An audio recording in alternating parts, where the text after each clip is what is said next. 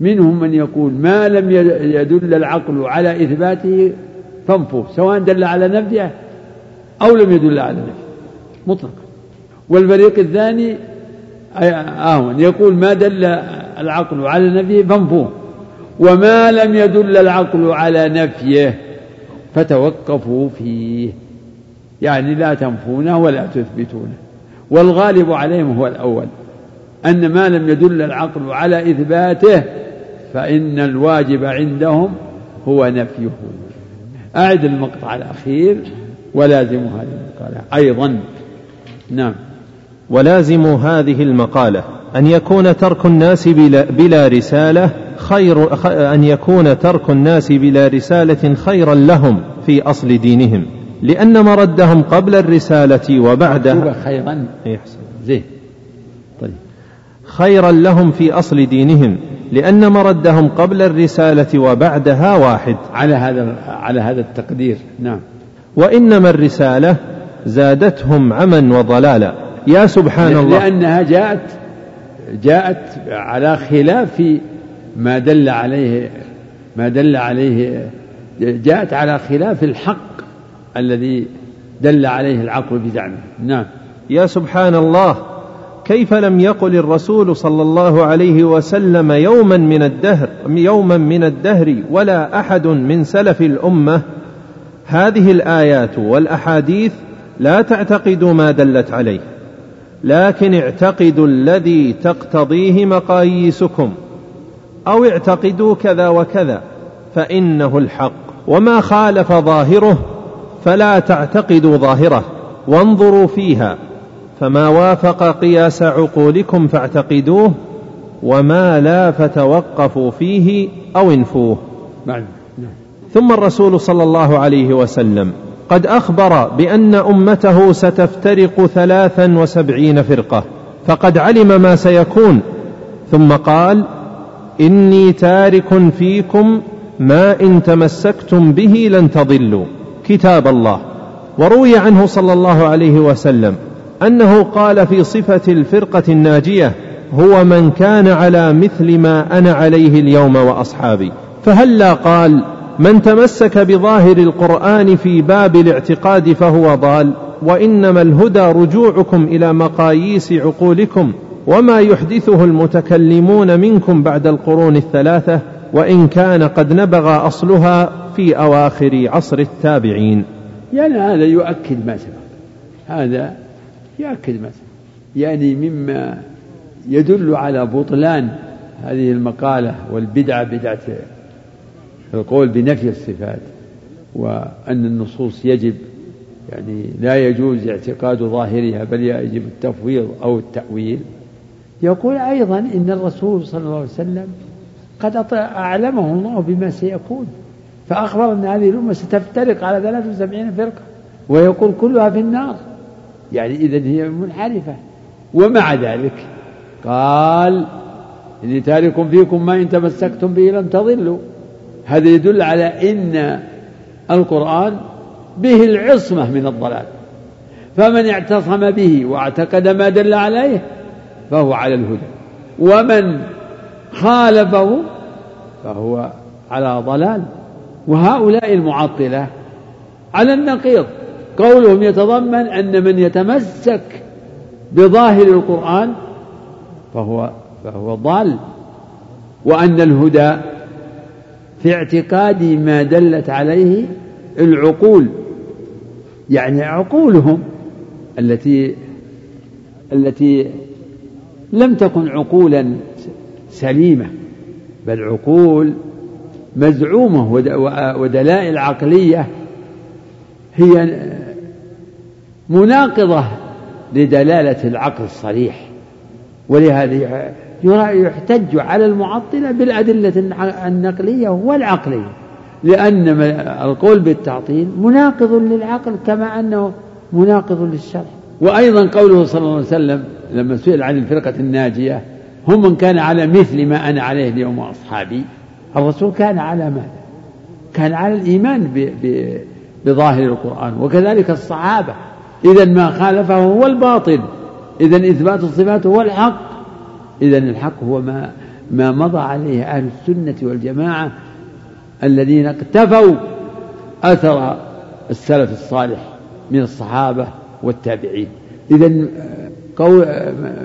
مذهب التعطيل مذهب مناقض لنصوص الصفات مناقضة ظاهرة وهم يقرون بذلك لأنهم يقولون إن, النصوص لا يجوز اعتقاد ظاهره ومناقضة لوصايا الرسول عليه الصلاة والسلام. الرسول أوصى بماذا؟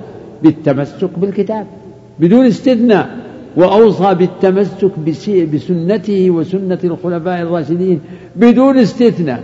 وهؤلاء المبتدعة الضلال المعطلة قد خالفوا هذه الوصايا كما ناقض مذهبهم نصوص الكتاب والسنة فكذلك هم خالفوا وصايا الرسول صلى الله عليه وسلم. بل وصايا الله في كتابه فإن الله أوصى باتباع رسوله وطاعة الرسول والإيمان بالرسول والإيمان بما جاء به فآمنوا بالله ورسوله والنور الذي أنزل. فهؤلاء قد عصوا عصوا الله في ما وصى فيما وصى به عباده عموما وخصوصا فيما وصى به المؤمنين ووصى به جميع العالمين. واتبعوه لعلكم تهتدون. وأطيعوا الرسول لعلكم ترحمون. قل إن كنتم تحبون الله فاتبعوني يحببكم الله. واعتصموا بحبل الله.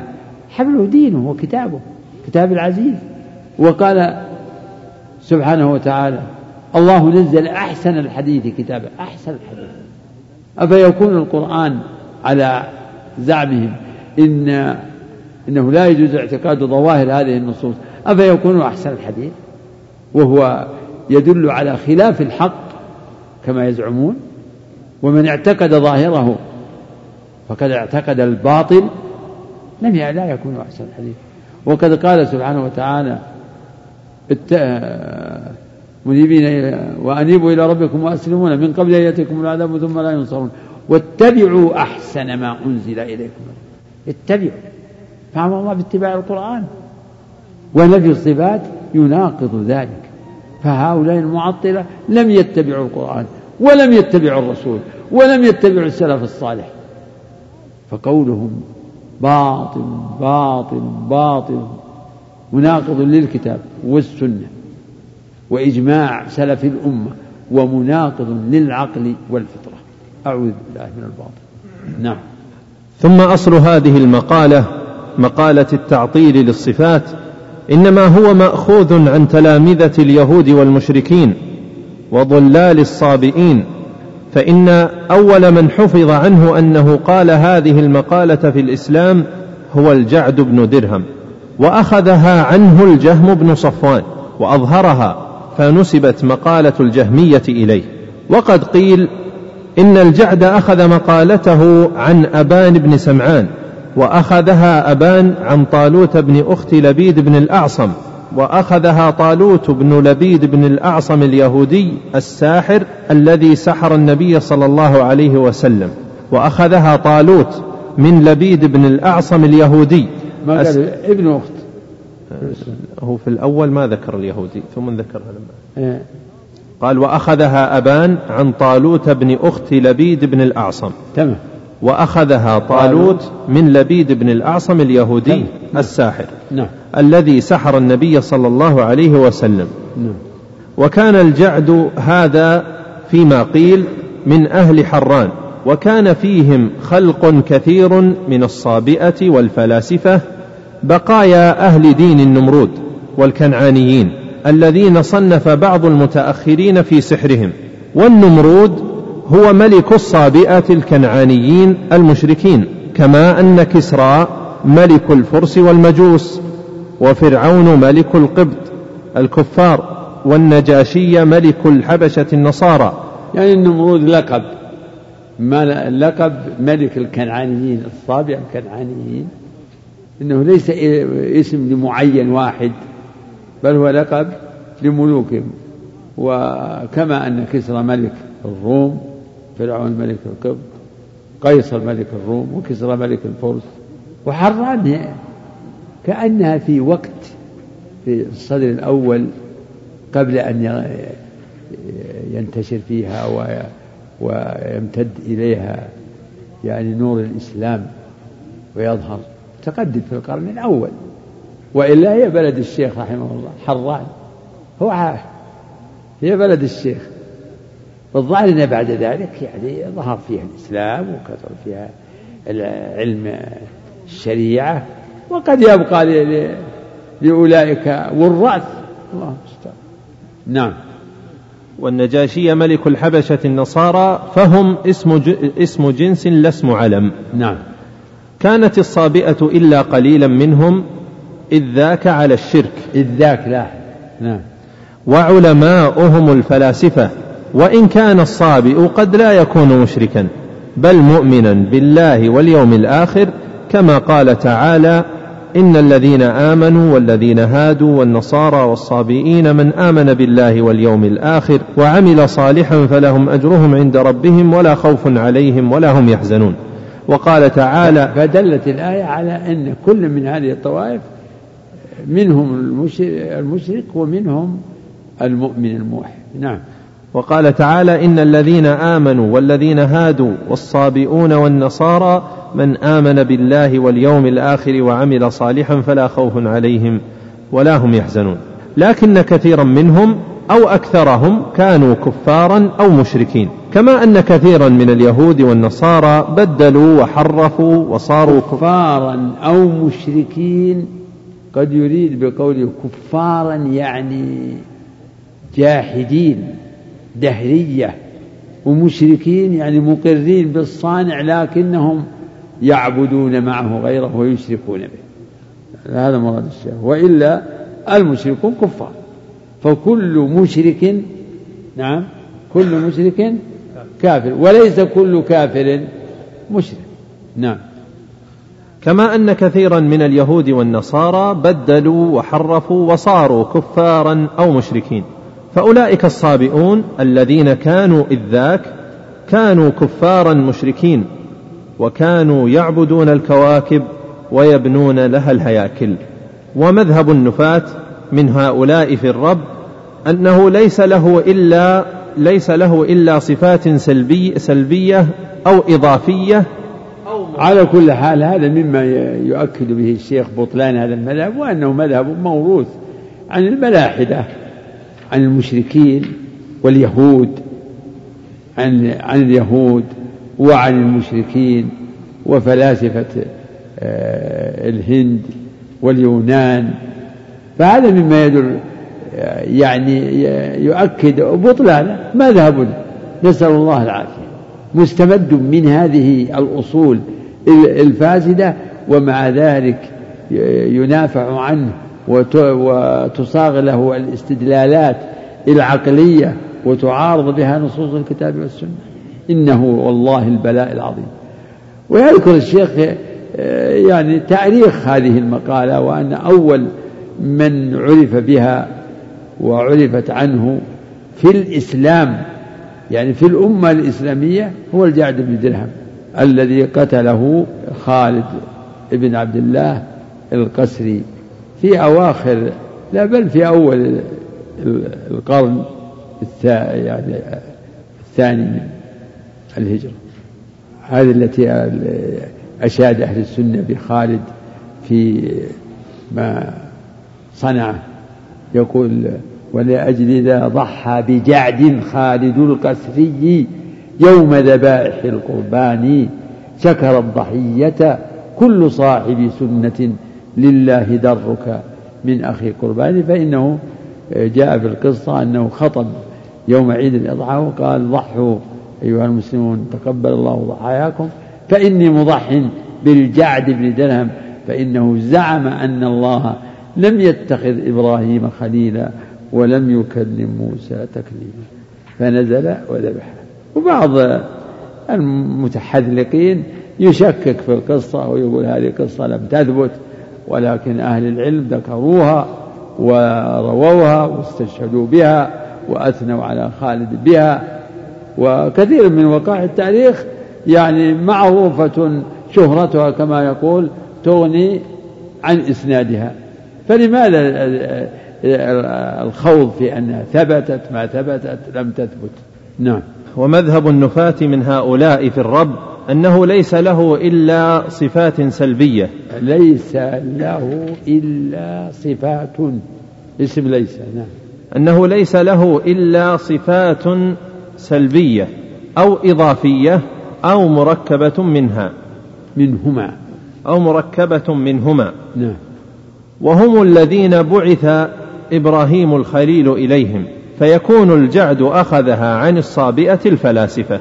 وكذلك أبو نصر الفارابي دخل حران وأخذ عن فلاسفة الصابئين تمام فلسفته وأخذها الجهم أيضا فيما ذكره الإمام أحمد وغيره لما ناظر السمنية بعض فلاسفة الهند وهم الذين يجحدون من العلوم ما سوى الحسيات فهذه أسانيد جهم ترجع إلى اليهود والصابئين والمشركين والفلاسفة الضالين إما من الصابئين وإما من المشركين. ثم لما عربت الكتب الرومية في حدود المئة الثانية زاد البلاء مع ما ألقى الشيطان في قلوب الضلال ابتداء. من جنس ما ألقاه في قلوب أشباههم ولما كان في حدود المئة الثانية انتشرت هذه المقالة. في حدود المئة في حدود؟ ذكر أنها عربت الكتب الرومية في حدود المئة الثانية فزاد البلاء ثم ذكر ولما لا لا.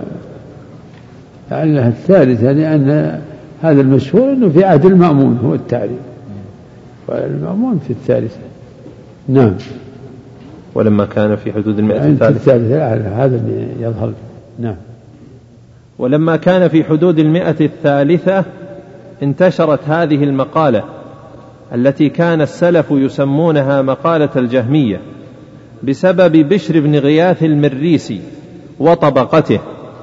وكلام الأئمة مثل مالك وسفيان بن عيينة وابن المبارك وأبي يوسف والشافعي وأحمد وإسحاق والفضيل بن عياض وبشر الحافي وغيرهم في هؤلاء كثير في ذمهم وتضليلهم.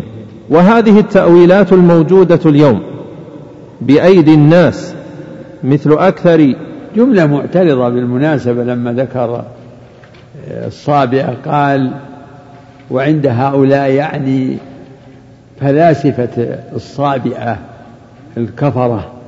يقول إنه عندهم أنه تعالى لا يوصف ليس له أي صفة إلا صفة سلبية أو إضافية أو مركبة منه أي إنه لا يوصف بأي صفة ثبوتية وهذا هو الذي يعني اعتنقه الجعد بن الإمام قال به ونقى وتلقاه عنه جهم بن صفوان ويذكر الشيخ يشير إلى أن أيضا الجهم قد التقى بالسمنية من فلاسفة الهند أو ظلال الهند مشركين وهم ممن يجحدون ما سوى الحسيات بزعمهم وإلا ما يمكن هذا لا يمكن لأحد أن يحقق هذا المذهب في في تعامله. فالشيخ يعني بناء على هذا يقول إن هذه المقالة أصبحت اذا قد وصلت إلى جهم من فلاسفة الهند من السمنية ومن اليهود من طريق الجعد بن نلام ومن الصابئة. فهذه أسانيد جهم دائرة على على هذه الأمم وهذه الطوائف الكافرة المشركة والملحدة. ونقف مع قوله إن هؤلاء لا عندهم أنه تعالى في الواقع والحقيقة ليس له إلا صفة سلبية أو إضافية أو مركبة. وضد ذلك الصفات الثبوتية. يعني فلا يوصف بعلم أو سمع أو بصر يعني صفات ثبوتية. لا يوصف إلا بصفات سلبية. والصفات السلبية السلب هو النفي. يعني لا يوصف إلا بنفي. فيقول ليس بحي ولا سميع ولا بصير.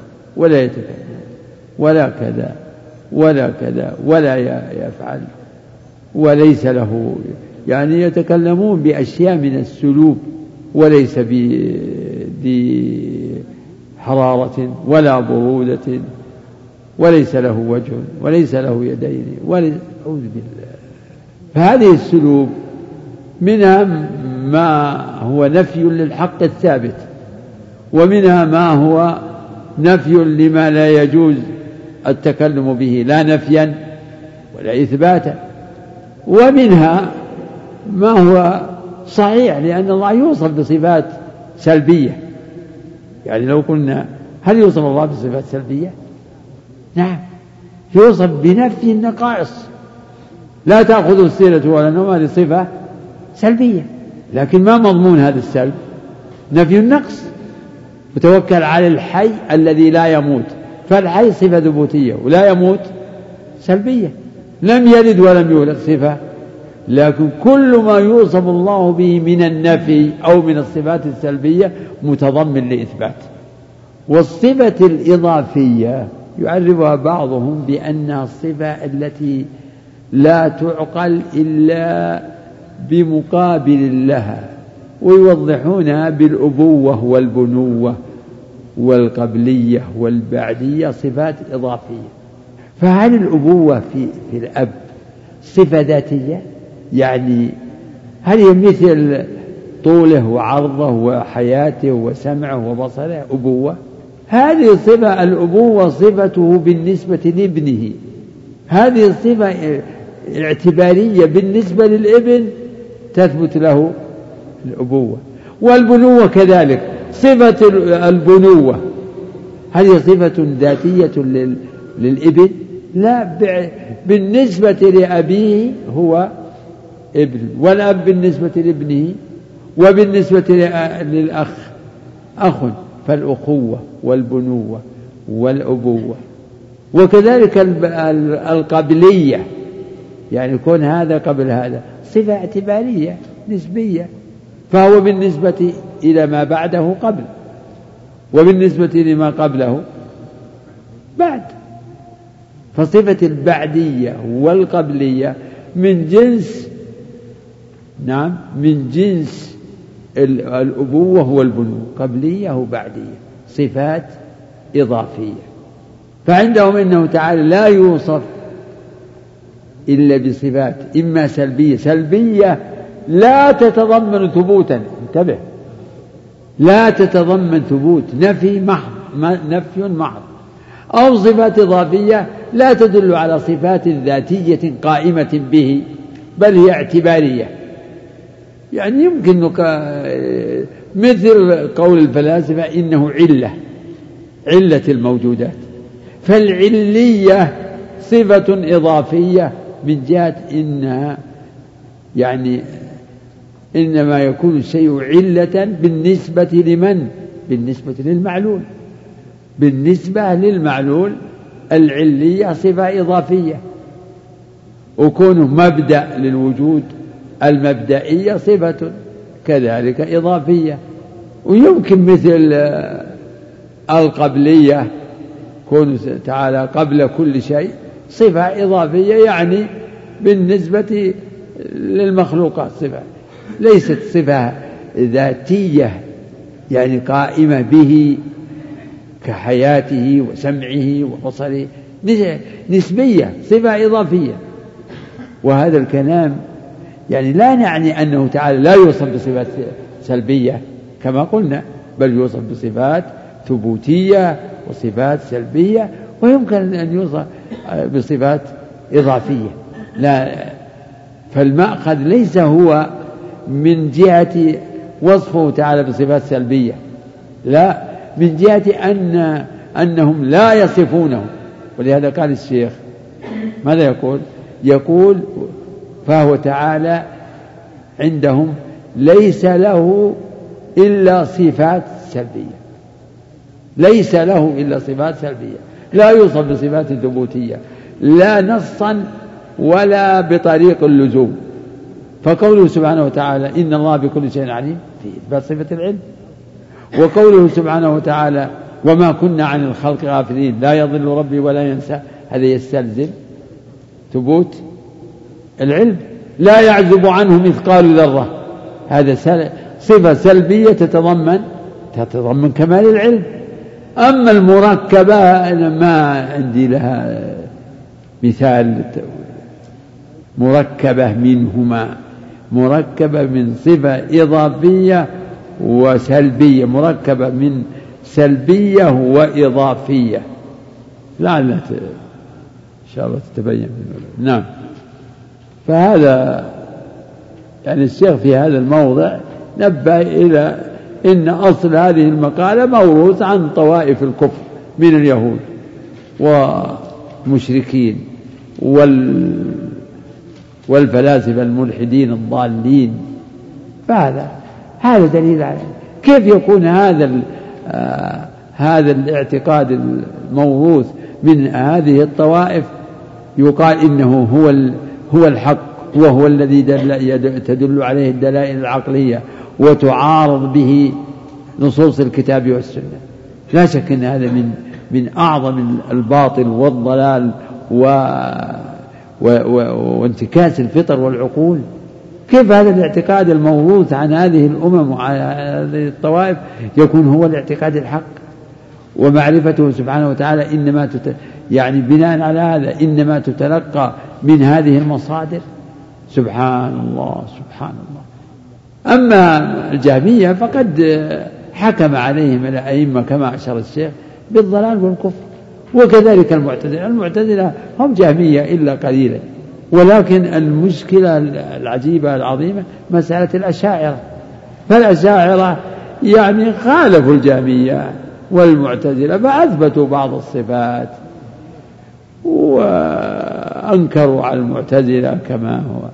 يعني كما أن الأشعري رحمه الله أبو الحسن الأشعري انتقل كان معتزليا فانتقل وتكون له مذهب آخر ومر بمراحل. فكان قدماء الأشاعرة يعني في الجملة قريب مذهبهم من مذهب أهل السنة كثيرا.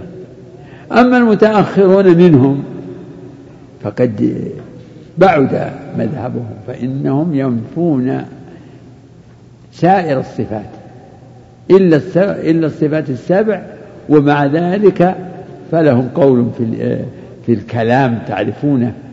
ماذا يقول أهل الكلام؟ يقول أنه معنى نفسي ليس بحرف ولا صوت وأن هذا القرآن عبارة عن كلام الله أو حكاية. ليس هو كلام الله. كلام الله لا يسمع ولا تتعلق به المشيئة وفي مقابل المعتزلة تسموا وسموا أهل السنة. والواقع أن الأشاعرة ليسوا من أهل السنة المحضة. السنة والجماعة الذين آه، اقتفوا واتبعوا أثر وآثار السلف الصالح من الصحابة والتابعين. فهم قريبون جدا إلى يعني مذهبهم قريب من مذهب المعتزلة إلا أنهم فارقوهم في هذه الصفات السبع. وبنوا أيضا إثباتهم للصفات السبع لم يعولوا فيه على أدلة السمع. إنما عولوا فيه على دلائل العقل على أدلة العقل.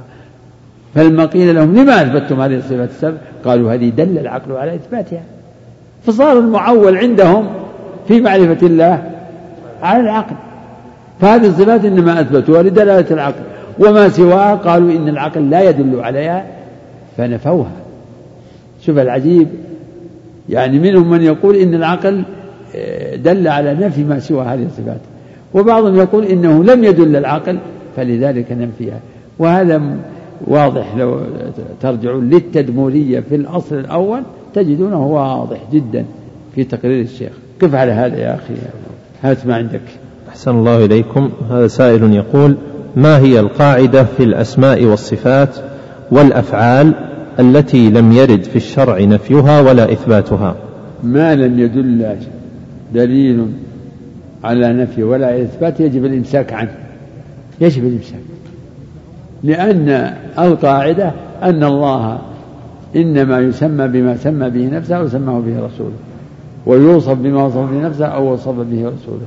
لا يوصف إلا بما وصف به نفسه أو أو وصفه به رسوله. لا يتجاوز القرآن والحديث.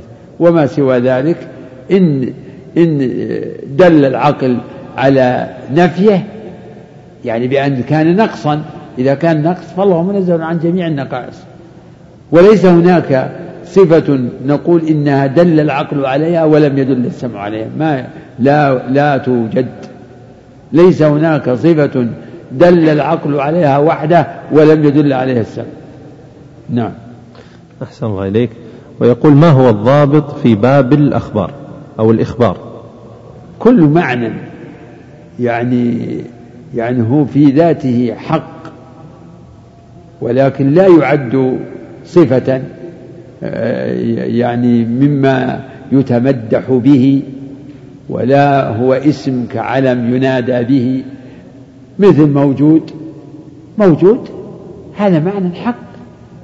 كل الأدلة العقلية والسمعية تدل على لكن لا يقال إن من صفاته الوجود.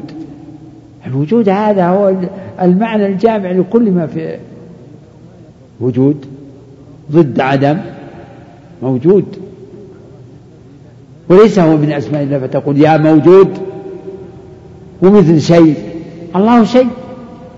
لكن شيء ليس اسما لله وليس هو صفة يثنى بها على الله وليس اسما ينادى به الله فيقال يا شيء. فالأسماء يعني أعلام بحيث أن إذا أطلق هذا اللفظ يعرف أنه اسم لله أو صفة لله. ومثل ذات ومثل قائم بنفسه. الله قائم بنفسه لكن قائم بنفسه ليس هو اسم وليس هو صفة يقال فيها بل يغني عنها قيوم الحي القيوم فما لم يكن اسما ينادى به سبحانه وتعالى ويدعى به ولا صفة يثنى بها عليه ولكنه معنى صحيح فهو مما قال فيه أهل العلم إنه مما يصح الإخبار به عن الله فتقول نعم الله موجود وهو تعالى شيء وتقول هو له ذات وتقول إنه إنه قائم بنفسه. نعم. وسؤال أيضا يقول ما الفرق بين فلاسفة الصابئة وفلاسفة المشركين؟ لا أدري عنهم. فلاسفة يعني هم أمم آه، إنما يعني تنظر في تعول في النظر في الإلهيات وفي الغيبيات على مقاييس عقلية فقط. نعم بعد أحسن الله إليك. يقول فضيلة الشيخ السلام عليكم ورحمة الله وبركاته. بعضهم يذكر حديث الافتراق ويقول هكذا كلها في الجنة إلا فرقة واحدة فما صحة هذه الرواية؟ جزاكم الله خيرا. لا والله هذه رواية باطلة خلاف الروايات المشهورة. وهل هذه رواية كلها في الجنة؟ لا هذه موضوع هذا هو بهذا اللفظ كذب. نعم. أحسن الله إليك. وهذا سائل يقول ما الفرق ما الفرق بين إثبات أهل السنة للصفات الإضافية وبين إثبات الفلاسفة. قد لا يكون في بعض الأمور يعني ما هو لازم أن يكون بينهما فرق. قد قلت أنا أنهم إنه يعني ليس هذا نفي لوصف الله بالصفات السلبية. ذكرت؟ قلت أنه تعالى يوصف بالصفات السلبية لكن على وجه معين. صفات سلبية تتضمن إثبات فلا يوصف بصفات سلبية محضة. أما أولئك فيصفونه بصفات سلبية محضة لا تدل على إثبات. وأما الصفات الإضافية مثل مسألة كونه قبل قد يقال إن هذا معنى الله تعالى قبل كل شيء فيوصف بالقبلية بالنسبة للمخلوقات فهو قبل كل شيء. أنت الأول فليس قبلك شيء وأنت الآخر فليس بعدك شيء. فك... فالبعدية إلا أنه يعني بالنسبة المخلوق يوصف بصفات القبلية أو البعدية النسبية. فالقديم من المخلوقات تقدم القديم من المخلوقات قدم نسبي فكل قديم من المخلوقات فهو متقدم بالنسبة لما بعده. أما الله تعالى فهو قديم قدما مطلقا قبل كل شيء. نعم. أحسن الله إليك. يقول يدعي بعض الأشاعرة أن أخذ الجعد عن أبان عن طالوت عن لبيد مختلقة. ونرى شيخ الإسلام هنا صدر ذكرها بقوله وقد قيل إن الجعد. فليكن. فكأنها لم تثبت عنده. فليكن. قولكم أقول فليكن. ليس هذا من الأمور التي يعني يبنى عليها. فليكن. لو لم يكن هذا كله. افرض أن الجعد ما أخذها أخذها من وحي الشيطان مباشرة. ها. أفي أفي يعني يجعل لها وجه من النظر يكفي أنه قيل. هذا لم يذكر لبناء حكم عليه. هذا ذكر من باب يعني الاستشهاد وما أقول الاعتراض. حتى هذا لا نحتاج إليه. لو لم ينقل ولم يذكر هذا وأن الجاعد ما لقي. الشيطان هو هو المبدأ. يمكن فكر الجعد نفترض أن الجعد فكر تفكيرا شيطانيا وظهر بهذه الفريعة فلتكن مختلقة فلتكن مختلقة ثم ماذا؟ أفتصير حقا؟ إذا صارت لم تصح هذه الحكاية أفيكون التعطيل حقا؟ نعم. أحسن الله إليكم. سبحان الله. هذا يقول في حديث الافتراق هل يوجد في بلدنا هذه حرسها الله؟ بعض من هذه الأفكار والفرق أفيدونا أحسن الله إليكم. ما أدري والله ما نعرف إلا أنتم الحين السنة. البلد كلها ولله الحمد الأصل فيها السنة. ولا شك أنه قد آه، دخلها. فيها كفار فيها سيخ فيها فيها سيخ؟ آه، وفيها الرافضة. نعم إيه فأنا بس أنا قصرت نظري على الحارة يمكن والرياض. لا فيها الرافضة. فيها صوفية فيها الرافضة الرافضة آه عندهم الطوام.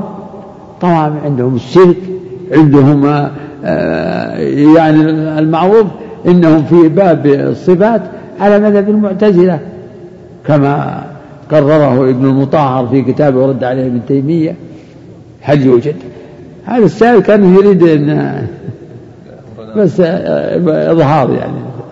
إيش تقول؟ إيش تقول؟ يعدونهم يعدونهم. يقولون أصل الفرق أربعة. يعدونهم لكنهم يعني قد تكون الفرقة أصلها موجود لكن قد قد يرتكب منهم من ما يخرجه عن أن تكون. أصول الفرق الشيعة. اسمهم الأول الشيعة اثنين المرجئة ثلاثة خوارج أربعة القدرية هذه أصول الفرق فرق الأمة. و وأضاف بعضهم الخامسة الجهمية وبعضهم ما يعد الجهمية يقول الجهمية ليسوا من الثنتين والسبعين فرقة. والغالب أنهم يعدونهم المعتزلة يعدون فرق المعتزلة. نعم. لا ما أستطيع أقول لك إجماع لأنهم طوائف متفاوتة نعم. وهذا يقول فضيلة الشيخ رعاك الله هل هناك كتب في الرد على هذه الفرق الضالة؟ وما هو أفضل كتاب تنصح بالرجوع إليه في الرد على هؤلاء؟ غفر الله لك. الفرق الضالة كثيرة الكتب كتب أهل السنة كثيرة كتب قديمة لكن أنا يعني أنصح بأن تقرأ في الرد على هؤلاء التدمرية. التدمرية فيها الآن هذه الذي تقرؤون هي من من أعظم الكتب في الرد على أولئك على هؤلاء المعطلة. ردا عقليا بهذا كما يعني منذ البداية وفيها التقرير الدلائل العقلية الشرعية الدامغة لمذهب أولئك المعطلة. من الفلاسفة والمتكلمين.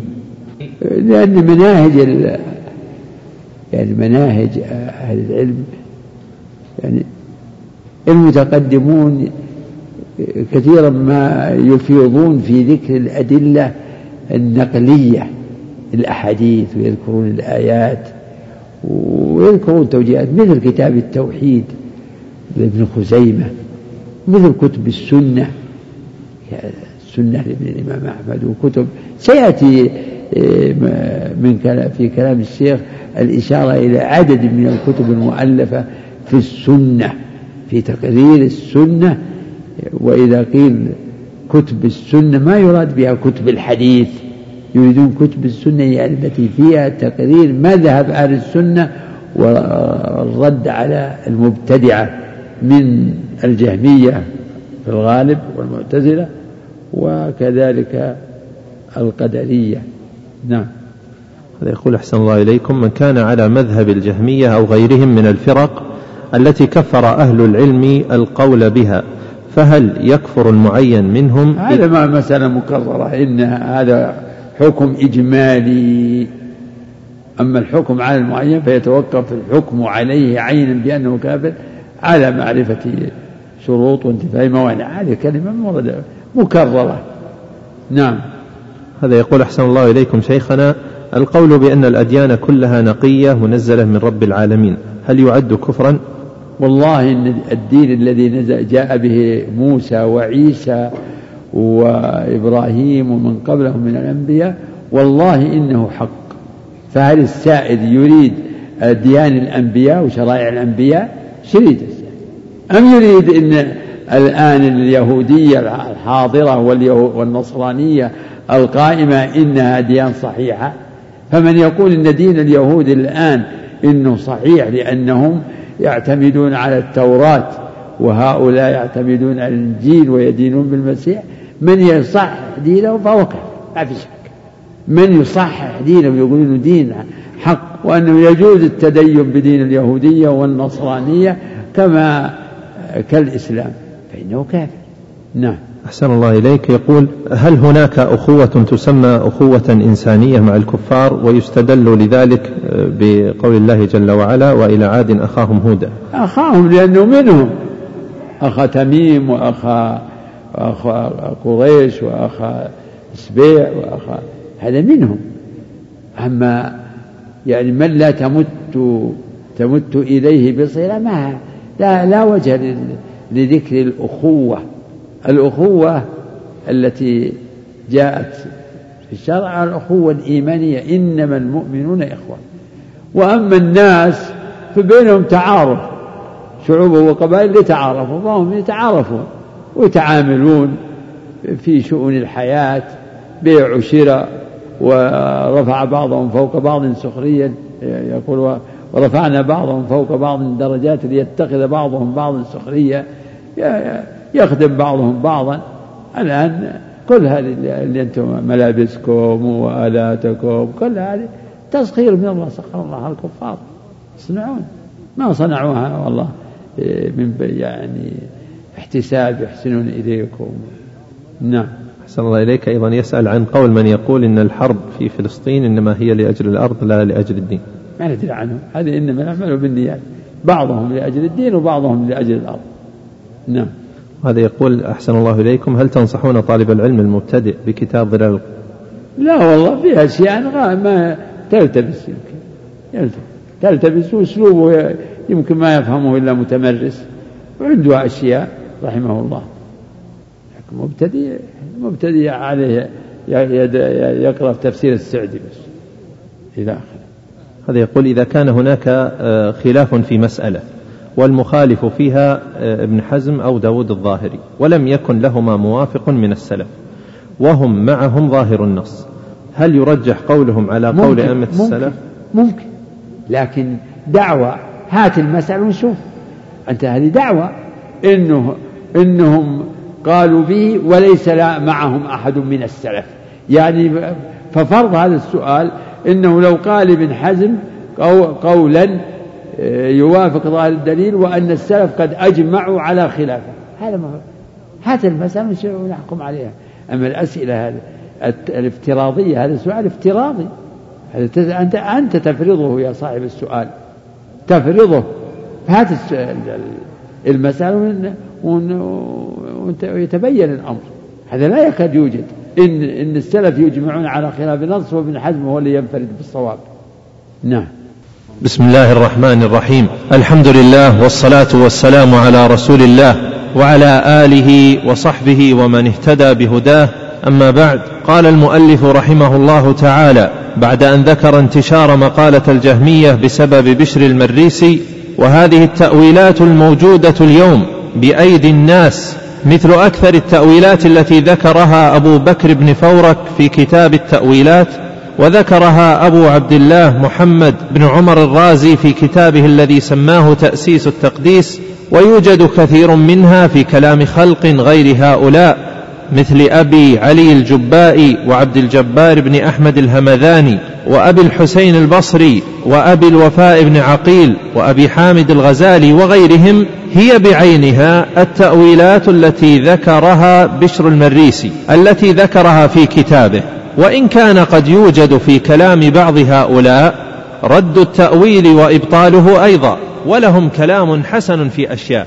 فإنما بينت أن عين تأويلاتهم هي عين تأويلات المريسي فإنما بينت أن عين تأويلاتهم هي عين تأويلات المريسي ويدل على ذلك كتاب الرد الذي صنفه عثمان بن سعيد الدارمي أحد الأئمة المشاهير في زمن البخاري. صنف كتابا سماه رد عثمان بن سعيد على الكاذب العنيد فيما افترى على الله في التوحيد.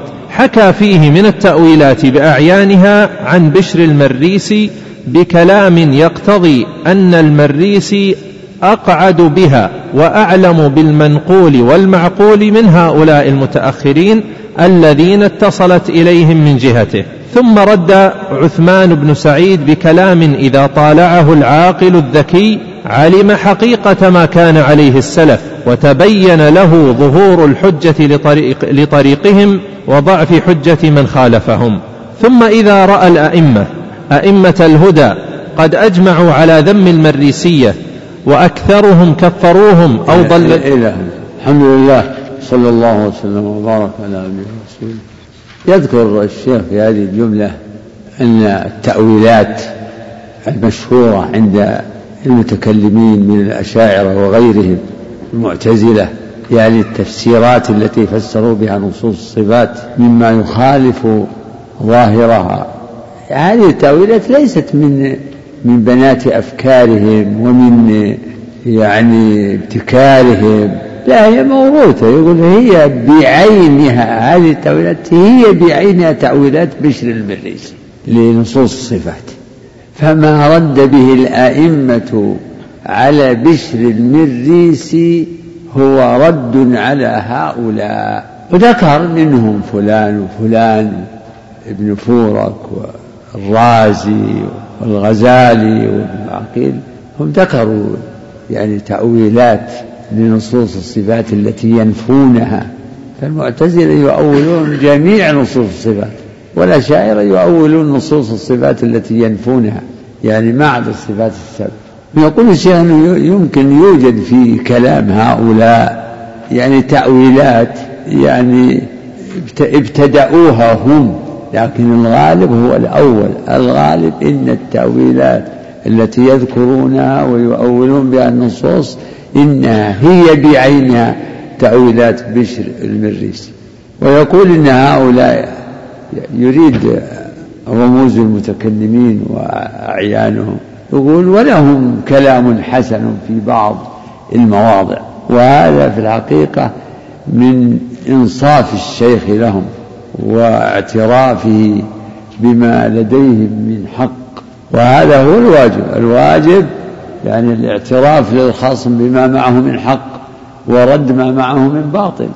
وهذا هو المنهج الذي عليه شيخ الإسلام ابن تيمية. وكل وكل منصف هذا منهجه. يقبل الحق ممن جاء به ويعترف له به ويرد الباطل من أي كائن ما كان. ويقول أيضا الشيخ إن بشر المريسي رد عليه عثمان بن سعيد الدارمي. وسعيد هذا من الأئمة الذين تصدوا للرد على الجهمية والمعتزلة. فله كتاب عن كتاب الرد على الجهمية وكتاب رد سعيد على الكاذب العنيد فيما افتراه على الله في التوحيد. ويقول الشيخ إن الناظر في هذا الكتاب يستفيد فائدتين.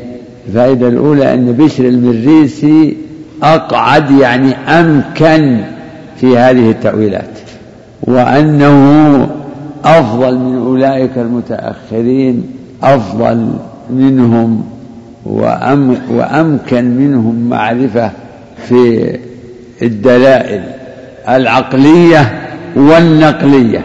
والفائدة الثانية أن يعرف الناظر الطالب للحق يعرف ما عليه السلف من يعني من معرفة من معرفة بالأمور وفرقان وأنهم أصحاب حجة. لهذا ردوا نفس سعيد في هذا الكتاب عثمان بن سعيد وكذلك الإمام أحمد في كتابه الرد على الجهمية والزنادقة فيما شكت فيه من متشابه القرآن وتعولته على غير تأويل. والشيخ بهذا البيان وهذه الموازنة يريد أن يقول إنهم ما جاءوا كما يقال ما جاءوا بجديد هؤلاء المتأولون. أهل التأويل من النبات ما جاءوا بجديد. هذه التأويلات موروثة متصلة إليهم من بشر المريسي وهو أمكن منهم في يعني في العلم العقلي والنقلي أمكن منهم في معرفة الحديث وأمكن منهم في معرفة الدلائل العقلية. وقد رد عليه عثمان ابن سعيد ردا يعني ردا قويا ودامغا والناظر فيه يعرف ما كان عليه السلف من قوة من قوة الحجة ومن معرفتهم بالدلائل العقلية والنقلية. نعم. ثم إذا رأى الأئمة أئمة الهدى قد أجمعوا على ذم المريسية وأكثرهم كفروهم أو ضللوهم وعلم أن هذا القول الساري في هؤلاء المتأخرين هو مذهب المريسية تبين الهدى لمن يريد تبين الهدى لمن يريد الله هدايته. ولا حول ولا قوة إلا بالله. هذه ختام للفقرة السابقة. يقول الناظر والباحث إذا رأى الأئمة أئمة الهدى المعروفين الذين لهم لسان صدق في الأمة إذا رآهم قد أجمعوا على ذم المريسية يعني بشر المريسي وشيعته إذا علم أنهم قد أجمعوا على ذم المريسية وتكفيرهم أو تضليلهم على الأقل وعلم أن هذه التأويلات متصلة متصلة إلى هؤلاء المتأخرين من بشر. إذا علم هذا وهذا تبين له طريق الحق. أو تبين طريق الحق لمن أراد الله هدايته. لأن ما ينطبق على بشر المريسي من الحكم عليه إما بالكفر أو الضلال هو منطبق على شيعته وأتباعه والمعتنقين لمذهبه. والله يمن على من يشاء ويهدي من يشاء إلى صراط مستقيم. نعم. فمن يريد الله أن يهديه يشرح صدره ومن يريد أن يضله يجعل. من أراد الله إضلاله يبقى في عماه وفي عمهه. ومن أراد الله هدايته فتح عليه وشرح صدره. فمن فمن يريد الله أن يهديه يشرح صدره للإسلام. ومن يريد أن يضله يجعل صدره ضيقا حرجا. كأنما يصعد في السماء. نعم. والفتوى لا تحتمل البسط في هذا الباب. وإنما نشير إشارة إلى مبادئ الأمور والعاقل يسير فينظر. وكلام السلف في هذا الباب موجود موجود في كتب كثيرة. لا يمكن أن نذكر هنا إلا قليلا منه. مثل كتاب السنن للالكائي والإبانة لابن بطة والسنة لأبي ذر الهروي والأصول لأبي عمرو الطلمنك الطلمنكي. طلمنك. الطلمنكي وكلام أبي عمر بن عبد البر والأسماء والصفات للبيهقي وقبل, ذا وقبل ذلك السنة للطبراني ولأبي الشيخ الأصبهاني ولأبي عبد الله بن منده ولأبي أحمد العسال الأصبهاني. وقبل ذلك السنة للخلال والتوحيد لابن, خزيمة وكلام أبي العباس بن سريج والرد على الجهمية لجماعة وقبل ذلك السنة لعبد الله بن أحمد والسنة لأبي بكر بن الأثرم والسنة لحنبل ولل وللمر وللمروذي ولأبي داود السجستاني نعم. والسنة لحنبل وللمروذي. مروذي. كان يقولون إن قلت بالزاي تقول مر المروزي وإن قلت بالذال تقول مروزي نعم. ولأبي داود السجستاني ولابن أبي شيبة والسنة لأبي بكر بن أبي عاصم وكتاب الرد على الجهمية لعبد الله بن محمد الجعفي شيخ البخاري وكتاب خلق أفعال العباد لأبي عبد الله البخاري وكتاب الرد على الجهمية لعثمان بن سعيد الدارمي وكلام عبد العزيز المكي صاحب الحيدة في الرد على الجهمية وكلام آه، نعيم بن حماد الخزاعي وكلام الإمام أحمد بن, بن حنبل وإسحاق بن راهوية ويحيى بن يحيى ويحيى بن يحيى النيسابوري وأمثالهم. وقبلها وقبل هؤلاء عبد الله بن المبارك وأمثاله وأشياء كثيرة.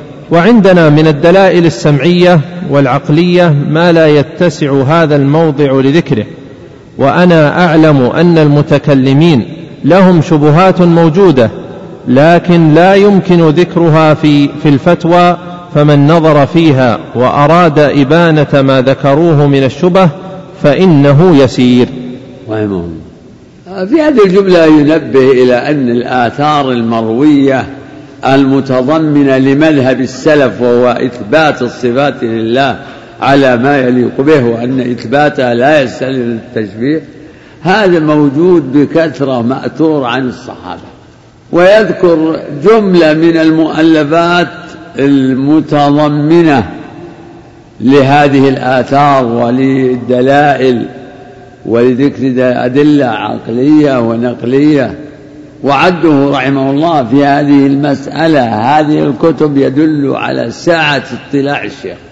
وهو يذكر في كثير من المسائل الفقهية يذكر فيها مصادر كثيرة ويعزو إلى مذاهب متعددة. أعدوا وعدوا الكتب اللي ذكرها الشيخ. كم؟ يمكن نقول ثلاثين أو أكثر. نعم. أقرأ مثل كتاب السنن للالكائي إي نعم. نعم. مثل كتاب السنن للالكائي.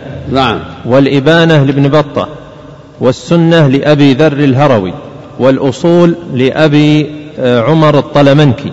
وكلام أبي عمر بن عبد البر. والأسماء والصفات للبيهقي. وقبل ذلك السنة للطبراني ولأبي الشيخ الأصبهاني ولأبي عبد الله بن منده ولأبي أحمد العسال الأصبهاني. وقبل ذلك السنة للخلال والتوحيد لابن خزيمة وكلام أبي العباس بن سريج والرد على الجهمية لجماعة. وقبل ذلك السنة لعبد الله بن أحمد والسنة لأبي بكر بن الأثرم والسنة لحنبل وللمروذي ولأبي داود السجستاني ولابن أبي شيبة. هذه تكون يا شيخ أكثر من كتاب. ها؟ وذكر السنة لحنبل وللمروذي ولأبي داود السجستاني. تكون أربعة. كل واحد له كتاب. نعم. ولأبي داود السجستاني ولابن أبي شيبة والسنة لأبي, لأبي بكر بن أبي عاصم وكتاب الرد على الجهمية لعبد الله بن محمد الجعفي شيخ البخاري الجعفي. أحسن الله إليك. نعم. الجعفي شيخ البخاري وكتاب خلق أفعال العباد لأبي عبد الله البخاري وكتاب الرد على الجهمية لعثمان بن سعيد الدارمي وكلام عبد العزيز المكي صاحب الحيدة في الرد على الجهمية وكلام نعيم, نعيم بن حماد الخزاعي وكلام الإمام أحمد بن حنبل وإسحاق بن راهوية ويحيى بن, بن يحيى النيسابوري وأمثالهم. وقبل ذلك وقبل هؤلاء عبد الله بن, بن المبارك وأمثاله وأشياء كثيرة. رحمه الله. على كل حال هذا كما قلت يدل على سعة اطلاع الشيخ رحمه الله حيث أخبر عما في هذه الكتب وما تحويه من الآثار المتعلقة بصفات الرب ولا سيما صفة العلو ها؟ عد هذا الإخوان ثلاثين كتاب إيه ما شاء الله. في في هذا الموضع. فالذي يقرأ كتب الشيخ يعجب كثيرا من من سعة اطلاعه ذكره للأسماء أسماء الكتب والمؤلفين ويذكر المسائل التي تضمنها ذلك الكتاب. نعم. وعندنا من الدلائل السمعية والعقلية ما لا يتسع هذا الموضع لذكر لذكره وأنا أعلم أن المتكلمين لهم شبهات موجودة لكن لا يمكن لا يمكن ذكرها فيها في الفتوى. فمن نظر فيها وأراد إبانة ما ذكروه من الشبه الشبه فإنه يسير. وإذا كان أصل هذه المقالة آه هذه كلمة عامة يقول الشيخ أيضا نحن عندنا دلائل عقلية ونقلية كثيرة. يعني ما تقدم هذا ما هو إلا نموذج من الاستدلالات العقلية والنقلية. إذا فالحق قائم على قواعد راسخة على هذه الأدلة الصحيحة القوية. يقول نعلم إن هؤلاء المعطلة الذين نفوا الصفات لهم شبهات ولكن المقام لا يتسع لذكر هذه الشبهات وبسط الكلام عليها. فمن رغب في كشف شيء من الشبهات الواردة عليه فهذا يسير يعني أنه سهل. إذا يعني أحد منكم يا هؤلاء إذا كان أحد منكم يريد كشف شبهة فإن كشف هذه الشبهات يسير. نعم. وإذا كان أصل هذه المقالة مقالة التعطيل والتأويل مأخوذا عن تلامذة المشركين والصابئين واليهود فكيف تطيب نفس مؤمن بل نفس عاقل أن يأخذ سبل هؤلاء المغضوب عليهم والضالين؟ ويدع سبيل الذين أنعم الله عليهم من النبيين والصديقين والشهداء والصالحين. هذه أيضا كلمة طيبة. يقول إذا علم العاقل الناصح لنفسه الطالب للحق إذا علم أن هذه المقالة مقالة المتكلمين من الجهمية والمعتزلة ومن وافقهم إذا كانت هذه موروثة عن الفلاسفة وعن اليهود وعن النصارى كما تقدمت الإشارة إلى ذلك. تقدمت الإشارة إلى أن جعد بن صفوان كان من أهل حران وكان فيها كثير من الصابئة وأنه أيضا روي أنه نقل هذا المذهب الباطل عن أبان بن طالوت ابن أخت لبيد ابن الأعصم اليهودي الذي سعى النبي عليه الصلاة والسلام. إذا علم من هذه مصادر هذا الفكر وهذا الاعتقاد فإن فإن المؤمن لا يرضى لنفسه أن يكون حظه في هذا الأمر ما قاله اليهود والنصارى والفلاسفة والملحدون. إن هذا لشيء عجاب وإنه لأمر جلل أن يؤثر الإنسان الأدنى على الأعلى ويؤذن الباطل على الحق. أن يؤثره يؤثر الباطل على الحق يؤثره ويختص به ويقدمه. ولا شك إن هذا كلام منطقي. إذا علم الإنسان إن هذا الرأي متلقى وهو من من الأمور العقدية متلقى عن كافر يهودي ملحد وعلم إن هذا القول مخالف لما جاء به الرسول فإنه بهذا لا بد أن يأنف ويترفع عن أن يسلك هذا الطريق. فنفس المؤمن تكون عزيزة لا يد لا يتلقى علم مسائل الدين لا يتلقاها عن أولئك الضلال الجهال الكفار. كيف يؤثر ما قاله هؤلاء على ما جاء به الرسول؟ إن هذا لخذلان وحرمان. فما أخسر من آثر الأدنى على الأعلى. وآثر الخبيث على الطيب واستبدل الخبيث بالطيب فأخذ الخبيث ورد الطيب. نعم تفضل تفضل.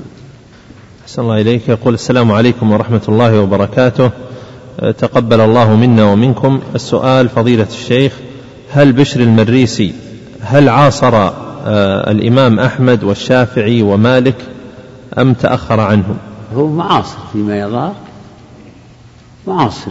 ولهم في يعني الفتنة كانت في عهد المأمون وقبله يعني لكنها استحكمت في عهده.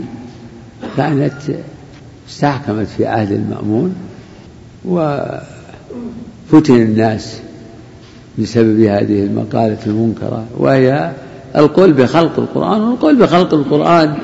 متفرع عن قضية عن القضية الكبرى وهي نفي الصفات؟ فتعطيل الرب عن صفاته هذا هو هذا هو المذهب الباطل متفرع عنه من فروعه القول بخلق القرآن. نعم. أحسن الله إليك. هذا يقول هل من منهج السلف تبيين منهج أهل البدع إذ إنهم في مقام الرد عليهم ومنهم من يستدل بها على هذا بقوله تعالى إنما الخمر والميسر. الآية فلم يذكر سبحانه حسنات الخمر. أفيدونا؟ رحمكم الله وغفر لكم إيش السؤال؟ سؤال؟ يقول هل من منهج السلف تبيين منهج أهل البدع؟ يقول إذ إنهم في مقام الرد. كان يذكر الحسنات الرد. المقصود لا. في مقام الرد يرد الباطل الذي عندهم. وقد يقتضي المقام الاعتراف ببعض المحاسن. هذا إذا كان الغاية هو الرد.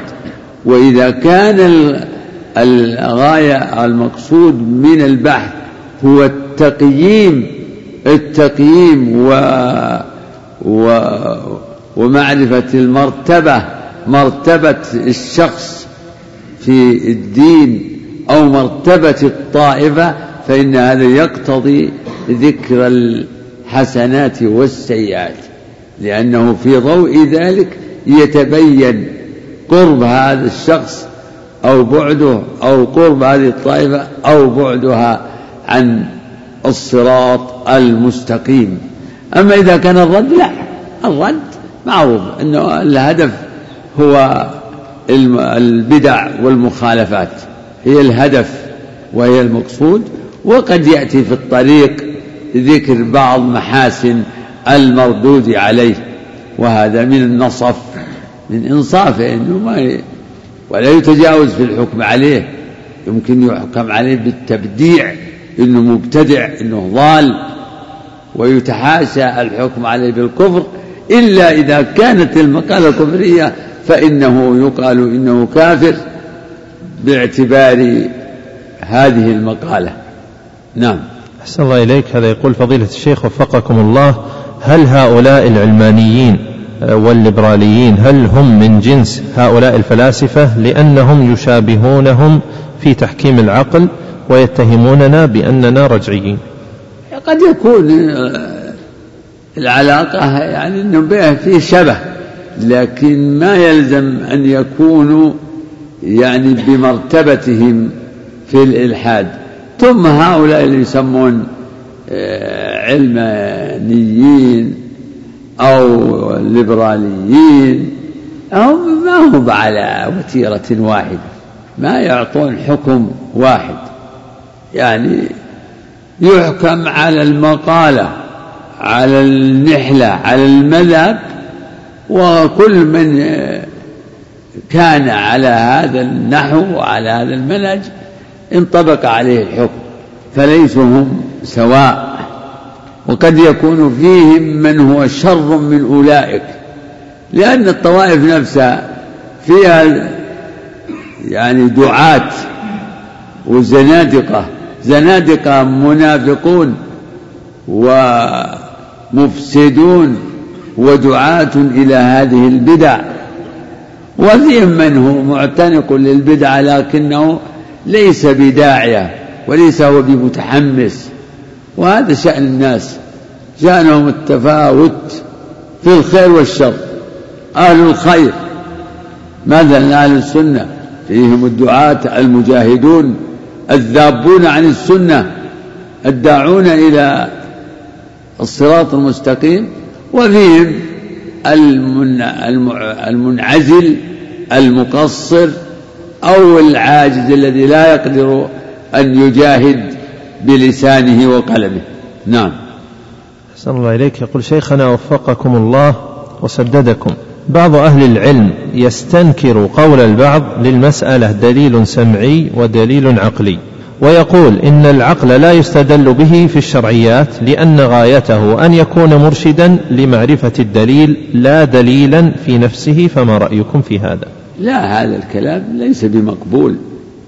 الله أرشد إلى الأدلة العقلية. الأدلة القرآنية نوعين أدلة سمعية فقط. محضة بس. اسمع. زعم الذين كفروا أن لن يبعثوا. قل بلى وربي لتبعثن هذا دليل شرعي ولا عقلي؟ شرعي محض بس قل بلى وربي لتبعثن خبر. من يؤمن بالرسول انتهى يعني يستدل به. ولكن يعني قوله سبحانه وتعالى ردا على منكر البعث أيحسب الإنسان أن يترك سدى؟ ألم يكن نطفة من مني يمنى؟ ثم كان علقة فخلق فسوى فجعل منه الزوجين الذكر والأنثى أليس ذلك؟ شوف هذا الاستدلال أليس ذلك بقادر على أن يحيي الموتى؟ هذا دليل إيش؟ هذا عقلي شرعي. عقلي لأنه في التنبيه على دلالة العقل وأن القادر على الابتداء قادر على الإعادة. أولم يرى الإنسان أولم يرى الإنسان أنا خلقناه من نطفة فإذا هو خصيم مبين. يعني هذا الجاعد للبعد ما يفكر في نشأته من أين من أين جاء؟ خلقه الله من نطفة ثم بعد ذلك يجعل ينصب نفسه خصما لربه. يقول إنه لا يعيدني لا يبعثني. أفعينا بالخلق الأول؟ الآيات في هذا كثيرة كثيرة جدا. والأدلة العقلية على البعث دليل عقلي. مثلا وإلهكم إله واحد؟ الدليل على إيش؟ على إيش؟ على التوحيد. عقلي ولا شرعي؟ شرعي محض لكن تعال قل من يرزقكم من السماء والأرض؟ أما يملك السمع والأبصار أما يملك السمع والأبصار ومن يخرج الحي من الميت؟ ومن يخرج الميت من الحي؟ ومن يدبر الأمر؟ فسيقول الله فقل أفلا تتقون؟ أفلا تتقون؟ فتخلصون له العبادة وتتركون عبادة ما سواه. هذا إيش؟ دليل؟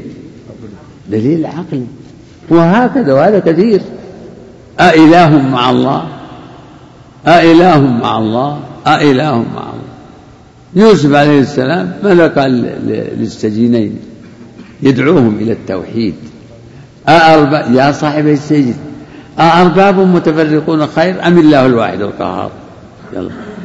إله واحد قاهر وآلهة متعددة متفرقة. أيما أن يكون الإنسان معبود واحد يدعوه ويرجوه أو يكون له آلهة. ضرب الله في هذا المعنى.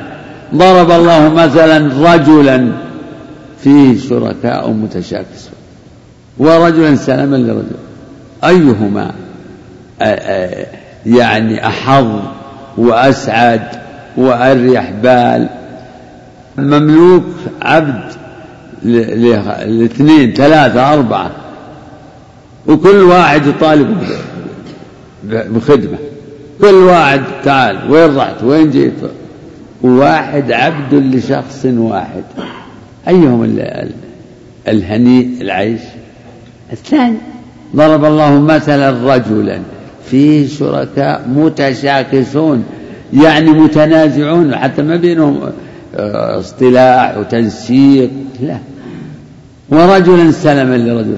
هل يستويان يعني مثلا؟ الحمد لله. بل أكثرهم لا يعلمون. والأدلة في هذا كثيرة. نعم. أحسن الله إليك. وهذا سؤال عنون له صاحبه قال سؤال مهم ورد من اليمن. يقول السائل توفيت امرأة كبيرة في السن ولها أولاد وكانت قد ورثت قطعة أرض من زوجها المتوفى. وقبل وفاتها بثمان سنوات أوصت بهذه الأرض لأحد أقاربها الذي كان يقوم على حاجاتها وهو ليس من الورثة. ثم قبل موتها بسنة أوصت بمبلغ كان عندها أن يوقف في عمل خيري إذا هي ماتت. فهل تنفذ هذه الوصية علما أن الورثة لم يعلموا بهذه الوصايا إلا بعد موتها؟ وجزاكم الله خيرا. هذه الوصايا إن كان مجموعها يعادل ثلث تركتها ثلث التركة فإنها تنفذ الحمد لله. وإن كانت هذا مجموع هذه الوصايا يمثل نصف التركة النصف فإنه لا ينفذ منها إلا ثلثاها الوصايا دي ثلثاها. وهكذا. يعني لا ينفذ من الوصايا إلا ثلث التركة. ولو قدر. إن هذه الوصايا هي ما ليس لها مال سوى قطعة الأرض وهذه الدراهم التي وصت بها. فإنه لا ينفذ إلا ثلث المجموع. ثلث المجموع. فلا بد من معرفة التركة مقدار التركة. ونسبة هذه الوصايا إلى مجموع التركة. فقد تكون مجموع الوصايا. قد يكون يمثل ثلث التركة فينفذ. أو ربع التركة فينفذ. أو نصف التركة فينفذ بعض بعض الوصية. أو تكون كل المال ما في عنده إلا هذا المال فلا ينفذ إلا الثلث والله أعلم.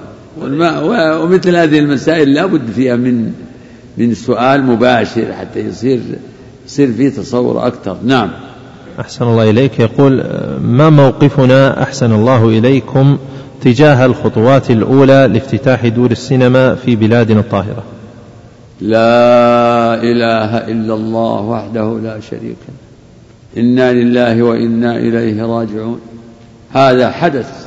هذه البلاد مستهدفة من الكفار ومن المنافقين والفاسقين أتباع الشهوات المتبعين للشهوات. ويريد الذين يتبعون الشهوات أن تميلوا ميلا عظيما. فتح دور السينما حدث في هذه البلاد وفاجعة. ومن ورائها المنافقون والكافرون والفاسقون من هواة الزنا. ويريد الذين يتبعون الشهوات أن تميلوا ميلا عظيما. ومن المؤسف أن يشيد بفتح وعرض بعض الأفلام أن يشيد بها أناس ويعتبره حدثا عظيما. نعم إنه حدث عظيم لكن في الشر وهم يعدونه تقدما وفتحا. فتح وهؤلاء الذين يشيدون به هم بين فاسق ومنافق. بين فاسق يريد أن تشيع الفاحشة في في بلاد الطهر والخير ومعقل الإسلام أو منافق فإن المنافقين يعيشون بين المسلمين وهم يكيدون للإسلام والمسلمين.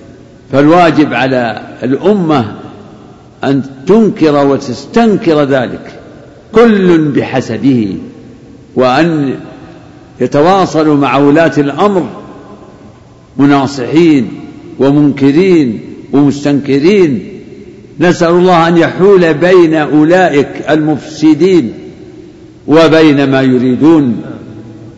هذا لون من ألوان الفساد والإفساد. وإلا فقنوات الفساد متضافرة متضافرة ومتعاونة وتعمل معاول الهدم. والناس أو أقول كثير من الناس هم الذين فتحوا لها الأبواب. يفتحون الأبواب على بيوتهم يجلبونها لأهلهم لأنفسهم يجلبونها لأنفسهم ويستقبلونها. هذه القنوات ما تفرض نفسها على الناس. لكن لا شك أنها إذا وجدت مع ضعف الإيمان وغلبة الهوى والشهوات سيكون لها مستقبلون ومرحبون ومتابعون وهكذا دور السينما. ماذا ينقص الناس من من ألوان الفساد والفجور والشهوات البهيمية؟ ماذا ينقصهم؟ وهذه المسلسلات تعرض في مختلف القنوات وهذه الإنترنت. لكن السينما لها شأن آخر. أتظنون أنها السينما مجرد أنه لا. دور السينما اعرفوا خذوا فكرة عن دور السينما في مصر وفي غيرها وفي لبنان وهذا وما كان هناك هو الذي سيكون هنا. ولا بد. هو الذي لكن لا يأتي الأمر يعني دفعة واحدة. إنها خطوات. هذه الخطوة سبع مسبوقة بخطوات لكن هذه خطوة قوية وقوية ظاهرة ولهذا صفقوا واستبشروا بها. وإلا فالأمر لا يقف عند هذا. ستكون دور سينما دور سينما يؤمها الرجال والنساء. ولسنا بهذا يعني نقول نحن متشائمون. لا نحن مدركون. نحن ندرك أهداف هؤلاء. وما تنتهي إليه هذه الأمور. فإنا لله وإنا إليه راجعون. لا حول ولا قوة إلا بالله. نعم. هذا يقول شيخنا الكريم أحسن الله إليك. ما هي العلة في الأصناف الستة المذكورة في حديث عبادة رضي الله عنه؟ الذهب بالذهب والفضة بالفضة. الحديث. ما هي واضحة. العلة العلة التي هي مناط الحكم هذه فيها خلاف كثير. قيل الكيل والوزن وقيل الطعم وقيل الاكتيات والادخار وفيها خلاف كثير حتى آه، لجأ بعض أهل العلم إلى قصر الحكم على هذه الستة. وقال إن ربا الفضل لا يجري إلا في هذه الستة بس. وأكثر أهل العلم ألحقوا وقاسوا على الستة أنواع لكن اختلفت يعني طرائقهم في القياس بحسب التعليل. فمن قال العلة الكيل والوزن قال يحرم ربا الفضل في بيع كل جنس بمثله يشاركه في علة ربا الفضل. فبيع الموزون بجنسه متفاضلا هذا ربا. بيع حديد بحديد ذهب بذهب فضة بفضة رصاص برصاص لأن هذا عندهم كل المعادن موزونة. وبيع المكيل بالمكيل. فبيع كل فبيع كل مكيل بجنسه يجب فيه التساوي. بجنس بيع البر ببر سواء بسواء. بيع الرز برز الذرة بذرة متى اتعد الجنس؟ وجبت يعني حرم التفاضل والنساء حرم التفاضل والنساء. وإذا اختلف الجنس جاز التفاضل. وإذا اختلف في علة ربا الفضل جاز التفاضل والنساء. ولهذا يباع الذهب بالبر نقدا ونسيا الذهب والنقود والدراهم تشتري البر بدراهم فضة يعني حاضر ومؤجل. نعم. أحسن الله إليكم. يقول شيخنا الكريم إذا مسح الشخص الخفين آه، أمس لصلاة المغرب ليصلي المغرب فهل تصح صلاته للمغرب لهذا اليوم أم أنه ينقطع ولا تحسب له صلاة المغرب من هذا اليوم؟ وجزاكم الله خيرا. هذا يرجع إلى الوقت. هو الوقت 24 ساعة. فلماذا تفرضها في المغرب؟ افرضها في الظهر لأن المغرب وقته محدود. صلاة الناس ما في فرق. يعني في التوقيت كلها بعد غروب الشمس بربع ساعة. لكن الظهر لا. ممكن إنك تصلي يعني تمسح الساعة اثنى عشر إلا ربع أو إلا عشر ثم تصلي. لا تمسح للظهر الساعة اثنى عشر وثلث. وتصلي ومن الغد يمكن إنك تمسح وتصلي الظهر قبل ذلك بربع ساعة. ولهذا يقول الناس مثلا إنك تمسح خمسة أوقات هذا باعتبار الغالب لكن ممكن تمسح أكثر. ومن يقول؟ إن المسح لا يبطل بانقضاء المدة. ممكن تمسح وقت طويل أكثر وأكثر. نعم. هذا يقول أحسن الله إليكم من عاهد الله آه، على آه، على أنه كلما وقع في ذنب أنه يدفع مبلغا ما ثم يصوم ثلاثة أيام ولكنه عاد مرات ومرات ولم يستطع دفع المبلغ ولا كثرة الصيام فما يكفر يكفر عن يمينه ولا يعود لمثل هذه الأيمان. يجاهد نفسه عن آه، على ترك المعصيه أو أو على فعل الواجب وبس. جاهد جاهد بدون بدون إنك تحمل نفسك. نذور وتبعات كفر على يمينه ولا يعود لمثل هذه الأيمان. الحمد لله. أحسن الله إليك.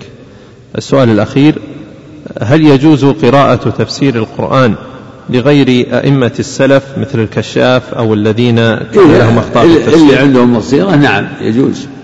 اللي عندهم معرفة بما فيه من آه، يعني الاعتزاليات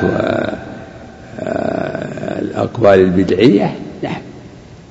أما من كان يعني قاصرا في معرفة هذه البدع وهذه الاعتقادات الباطلة ينبغي الحمد لله. يقرأ تفسير تفسير السلف. وعلى كل حال لابد ينبغي لطالب العلم أن يتذرع يتسلح بمعرفة منهج السلف في في باب الاعتقاد حتى يكون على بينة. لأن كثير من الكتب ما تخلو من من هذه الأفكار المحدثة. نعم بارك الله